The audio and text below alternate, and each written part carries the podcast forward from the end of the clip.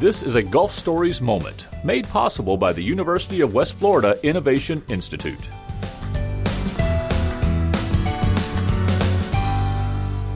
Hi again, everyone, and thank you for joining us for another Gulf Stories moment. My guest today, Cooper Corey, a senior Earth and Environmental Science major, and today we're talking about her research concerning the impact of ocean atmosphere variability on spring rainfall in the Gulf Coast region.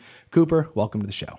Thank you for having me. So glad to have you. So I just said sort of this official title. What is it you're really looking at here? So we're looking at variability of spring rainfall in the Gulf Coast. So uh, beginning in Florida and migrating up towards Tennessee, as south as the East Coast, and uh, we're looking as far west as Texas, but mainly just at the uh, tip of Louisiana. And and what are you looking at? How are you measuring it? What are you you know you're just looking at how much rain falls during different parts of the year? My research mentor, uh, Dr. Jason Ortegren, in his previous research on the subject, found a variability in spring rainfall. Every five years or so, we'll get a lot of rain, and then the next five years or so get kind of drought conditions. Hmm. Uh, drought defined as something in the southeast, not like what we'd see in the west. So, my extension of this research, and along with my partners for the research, we're looking at possible atmospheric causes of this. Hmm. So, different ocean atmospheric trends that could possibly influence this, like the uh, North Atlantic Oscillation or the uh, Bermuda High. Those two are our main ones. When you talk about this rainfall in the spring and every five years, it's a little bit more. Mm-hmm. What are you using to, to measure the data? How are you getting rainfall totals for those amounts of time? So we use uh, NOAA to search for weather stations in the, our area of interest. So we, in the beginning, collected about 80 weather station data. We clip out everything except uh, rainfall.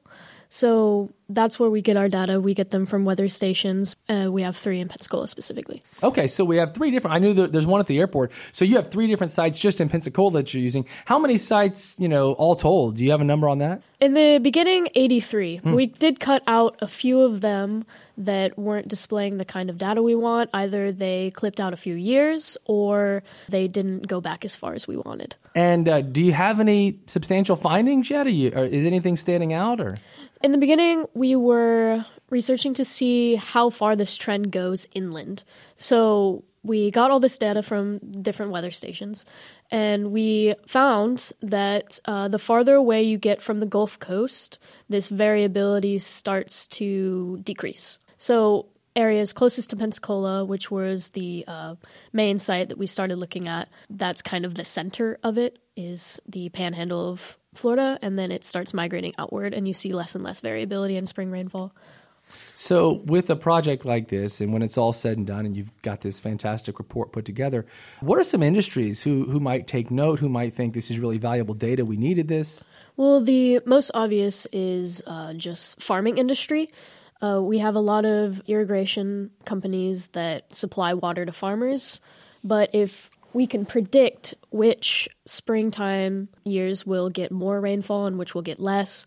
Uh, there will be a lot less water waste and possibly prevent a lot of crop failures, higher yield. Be incredible value. So if you make a prediction like that, mm-hmm. but we're talking every five years, it's really going to take some time before you start to know if the data is is proving out. Yes. Yes. So we have data as far back as the 60s. We have uh, less substantial evidence to the 40s. Mm-hmm. So we this has been going on for quite some time. So if we have data uh, this year, we could say that there will be a substantial amount of rainfall each year until five years from now, where there will be less. Been talking to Cooper Corey, a senior Earth and Environmental Science major at the University of West Florida.